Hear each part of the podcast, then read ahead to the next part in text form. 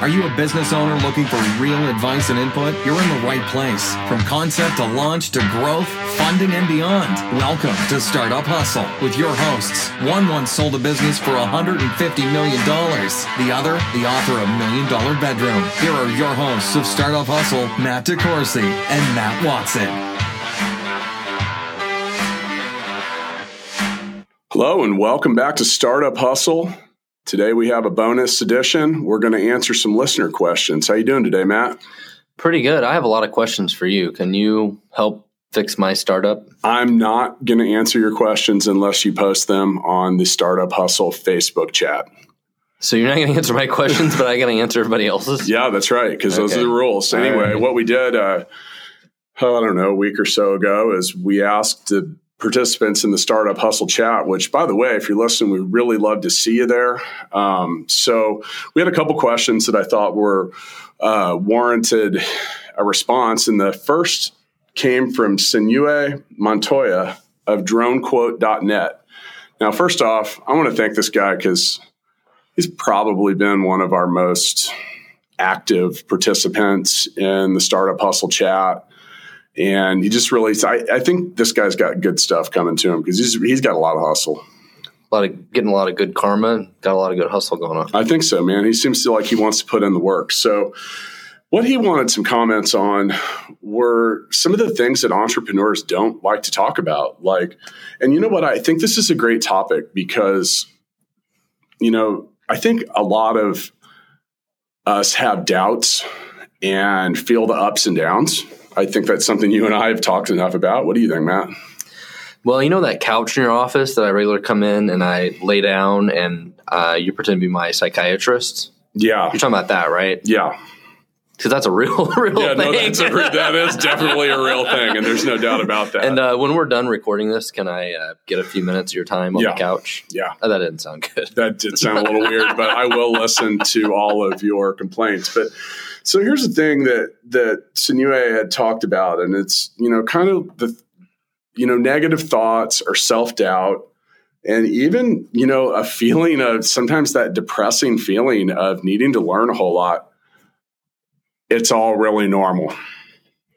Well, I think you don't know what you don't know, and you're you're fighting different battles every day. I mean, uh, and as your company goes from being a startup to growing and, and hitting your, you know, those growth stages, all along those uh, different milestones, you're, you're going to have to learn new things, right? I mean, I've I've got a business that's getting hundreds of new leads a, a, month, but I'm trying now to get to more. How do I get to thousands of new leads? Right. right? That's a whole different lever than when you're trying to get your first lead. I, I, think one of the things though is you know when you jump and build wings and you've decided to do something entrepreneurial, you're you're guaranteed to have some riveting life change. You know, not only from your personal schedule but your finances and mm-hmm. you know even you know let's we've discussed this before. The reality is is you're probably not getting a giant bag of cash to start your completely non-existent concept. So you're going to go through a lot of stuff and you know, I don't think there's anything pleasant about watching the numbers in your bank account shrink. No, and I've I've long said that I think entrepreneur is like French for meaning depressed all the time or something. Yeah, I, I, you know my favorite band, Umphrey's McGee, has a line in a song that says, "I'm well endowed with all the doubt I need."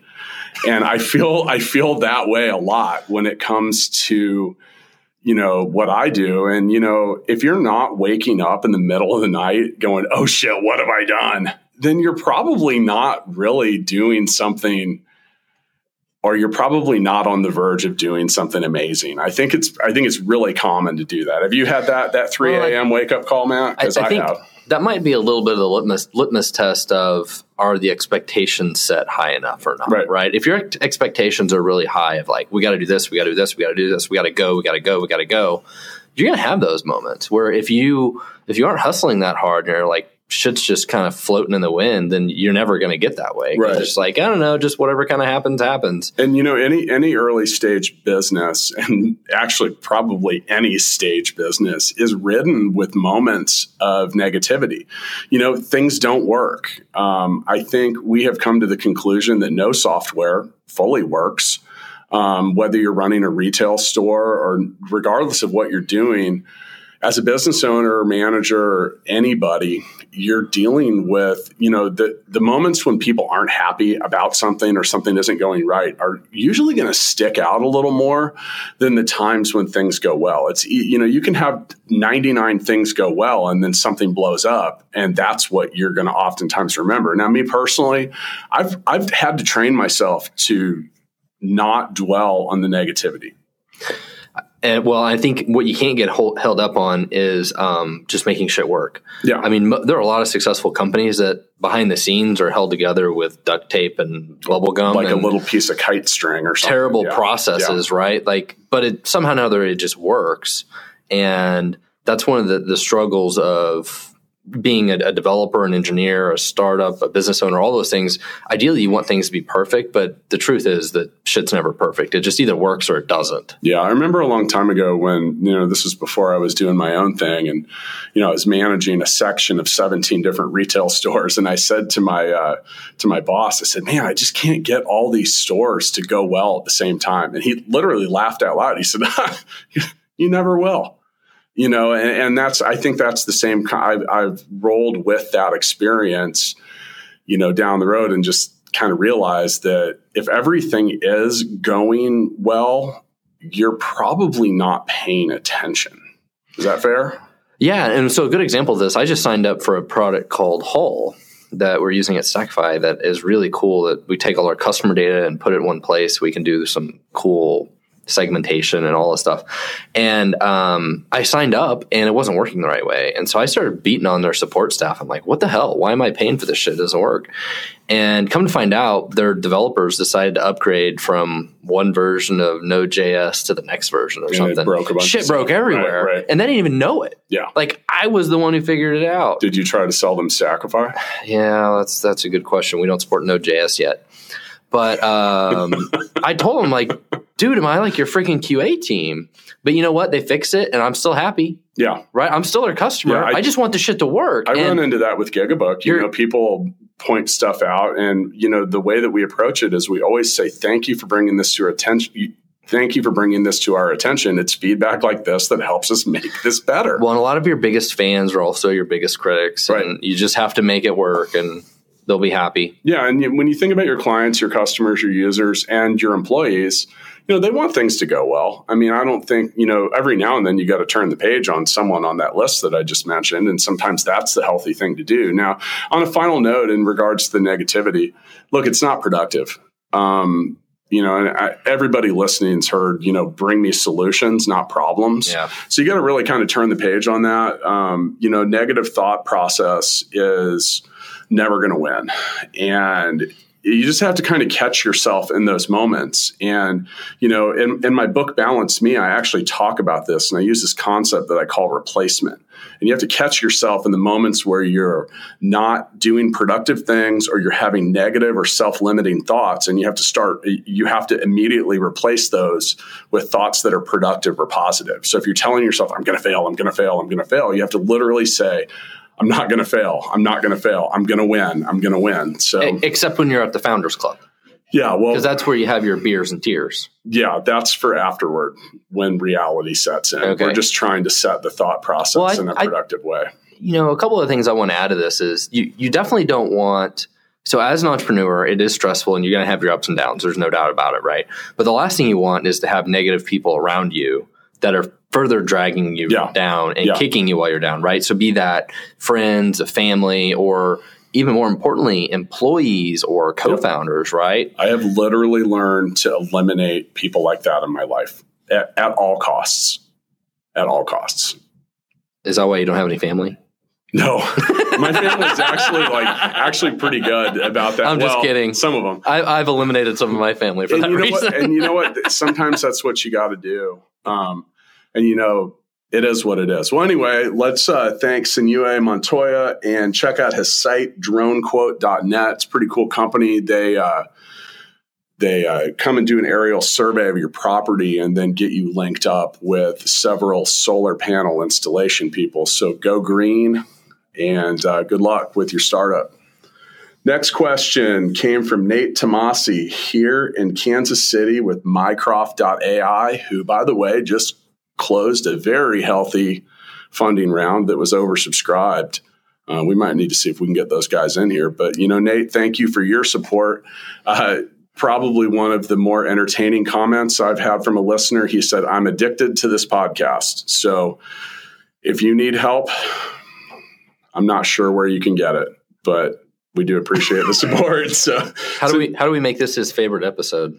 Well, we, we, I think we might have just shouted him out here, but you know, thanks for that support and thanks for your activity in the startup hustle chat. Nate would like to hear some comments about purposeful culture building and more specifically, like what are some of the things that our teams or we think teams should live by, and you know, like some of the unwritten boundaries that go with that.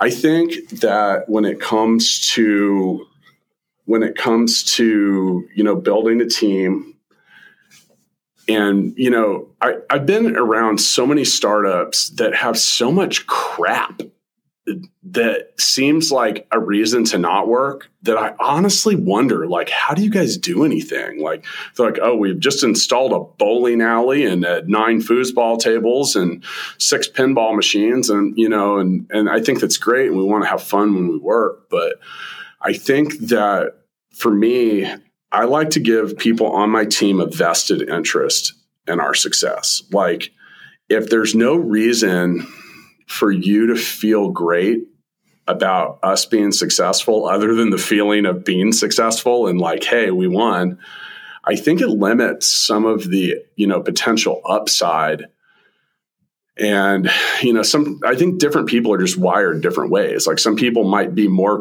motivated by a foosball table than they are by you know 100 bucks but i'm not one of them. Well i think some of those little perks are some of the advantages of working at a startup right? Like flexible time yeah. or having an xbox or whatever it is. Um, but i think ultimately people want to know if they're winning or losing, right? Especially yeah. they took the risk to come join the startup. Right. They want to know are, are we making progress? Are we winning? What are we doing? Why are we doing it? And I think as a young company, that's a message you have to keep reiterating over and over because even as a company, you're still trying to figure that out. Your employees don't understand it, right? Like, why are we doing this? What is the problem we're trying to solve? What do our customers think? Where, where are we winning? Talking about um, wins with your customers, and you have some uh, being a you, cheerleader. Yeah, you that, have, right? and you have some ways of celebrating victories. I think it's important in these cultures to celebrate the victories, even if it's just like, you know, where you stop and you're like, "Woo!" You know, we did this and we made it to here, we made it to there, and you know, like um, in my first business, you know, which was a, an event ticketing company, we sometimes had these big days that, you know, we just sold everything under the sun. And I would literally hand out $100 bills. Nice. And, you know, nothing made my employees feel better about, because here's the thing on those big days, it, it wasn't exactly fun. Like it was mayhem so what makes it feel a little better?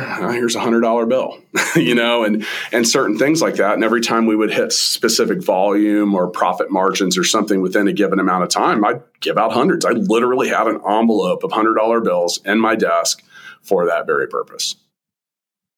Can i come work for you no, I yeah, want to. Do you still have hundred dollars? I want to come work for you because I think one of the things that's awesome about Stackify is you guys do catered lunch. We do have catered lunches. We do, and I think that's really awesome. It's and it's perk. not it's not like bologna sandwiches or anything. It's like good food. Usually, it's pretty good. Um, yeah, it's all it's all over the place. But the, the other thing that we do uh, we, we started this trend a while back. If we signed up a certain number of customers in a day, I was uh, going to let you say we, it, not me. We would all get together and have a shot of Fireball. So we have uh, a lot of empty bottles of Fireball around here. Yeah, because what could go wrong? Uh, is there some way we can tie this into podcasting? Like we do a certain number of podcast episodes a week. We do no. a shot of Fireball. No, you know I don't drink a whole lot. Or you'll um, give me a hundred dollar bill. The last time I drank was when you gave me a bottle of gin for Christmas, and uh, yeah, it was thank thank you. but yeah, th- you know, but these are these little things that you know are kind of fun, and and they can be moments that you kind of bond with the people that you work with. And especially if you're the owner or the founder. Like, for example, I talked about handing out $100 bills. Well, part of the reason I did that too was the fact that everybody in the business clearly knew that that was a huge windfall right. day for me. So, you know, if we're going to make a giant stack of cash, isn't it probably fair to you know, dish a little bit out to the people that help stack that up. Yeah, absolutely. Yeah. Everybody likes to partake in the in the winning. Now on the flip side of that as well, we did have a bonus pool every month. And if we made mistakes that cost money, it would subtract directly from that bonus pool. And like with the ticket stuff, you know, you can only sell a set of tickets to one person or you know sometimes they get mixed up and you know that was very rare but when we had uh you know loss instances, it would actually come straight out of the bonus pool. And sometimes, you know, we would even add to that if we had a, another great month. But that's more the, you know, that that purposeful culture building is. I, I personally like to give people a reason to care about the success other than just feeling like a winner. Well, I think it's important to build those strong ties and, and bonds with your key employees for sure. And you know, in the past, we you know we've done special things for employees that were like Christmas gifts or um, like somebody was sick and we still paid them or whatever. Yeah. And those sort of bonds like make people like eternally grateful. You gotta, yeah, that, um, and that's to work thing. for you right. and your company, right? right? And those moments as a culture, I want you to want to participate in what we're doing. I want you to get up in the morning and not be like, Ugh.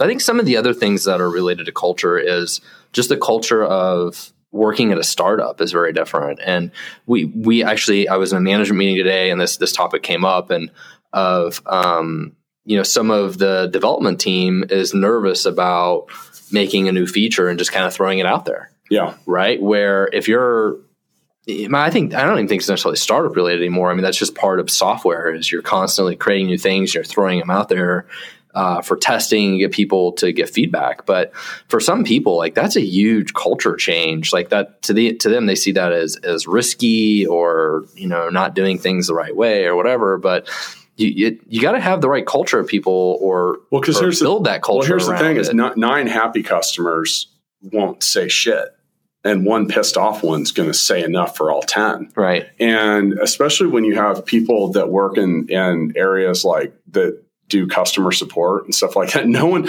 no one dials up support and says, you know what, I just really want to tell you I love your product and it's well, really amazing. Some of those people, they, that's all they get. And like even developers are like that too. Like it's just like problem, problem, problem. Some problem, are very problem. cynical. Yeah. I mean, so we, we, you know, along the same lines, we're talking about this, this big new feature we're planning and which is going to be like the heart and soul of, of kind of what we're doing going forward and immediately you know some of the developers start digging in of all the problems with it and like well what about this? What about this? Like they come up with a thousand reasons of why we shouldn't do it and why we're going to fail. And it's like mm. quit this shit right? Yeah, like, like that. but that's part of the culture of you gotta you gotta build into the people of like no we're, we're going to try this we're going to figure it out. And not getting pulled down by some of the, the the thinking that might have existed at other big corporations right yeah, and I think that you know another thing too, and I think it's important to address this because you know one of the things that that Nate had brought up was unwritten boundaries, and sometimes these things can actually backfire on you a little bit, and I've had that too. Like I've actually created. You know, I, I mentioned how, having employees have a vested interest in our success. Well, what happens when the success isn't there? And, you know, I, I have had some instances in the past where I had employees that were almost still expecting bonuses and stuff like that when we hadn't had a good quarter. Bonus means extra. There needs to be extra to hand around, or there needs to be something that's not completely abysmal. And so a lot of that comes back to communication, yeah. right? Clear lines of communication of managing expectations of what we're going to do, what we're not going to do, when we're going to do it, just making sure everybody is up to speed on on those things. And and set, so, so it's not set, unwritten. Setting your goals and expectations, like make them clear cut. You can't just say, "Hey, if we have a good quarter, I'm going to hand out bonuses." And you know, another thing too is you, you know, be careful. I, I don't. I hate making promises. Well, the people only, don't like uncertainty. The only thing I can promise you is that things will change. That's the only promise that I can make to you, and often will. I'm just. I'm still waiting for waiting to see you build wings. I'm well. I'm working on it. I'm working on it. Yeah, it's things have. Fortunately, we have the wings assembled, and we have started an upward pattern. in a few things. It was actually a pretty good week for Gigabooks, so I'm pretty excited about that. And by the way, thanks to the people that have listened to this show and signed up for it. It's there, there have been a few, and I think that's cool. Um, if you do that, if you listen to the show and you sign up for Gigabook, send me a message. I'll extend your free trial for a little bit. Um, make sure you stack, check out Stackify too. It sure will save you a lot of time and heartache as opposed to uh, tracking down problems by yourself. Well, that's it, Matt. We had a couple questions. Yeah. You ready for the best part? I get to lay on your couch and you're going to answer my questions. That's now? after the podcast. But the best part is, is I'm going to send both of these guys a respect the hustle T-shirt and a couple free books. Yeah, absolutely. Yep. Th- these are uh, amazing shirts. They're the softest shirt that I've ever worn.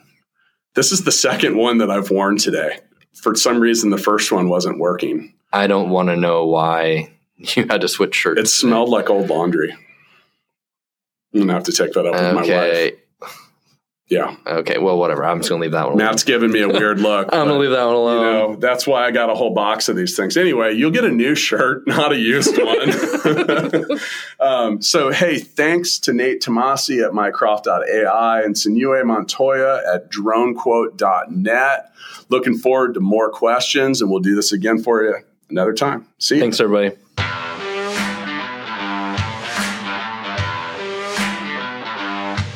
Thanks so much for listening to this episode of Startup Hustle with Matt DeCoursey and Matt Watson. For more great content and to stay up to date, visit startuphustle.xyz. And if you enjoyed today's episode, please rate and subscribe, and we'll catch you next time on Startup Hustle.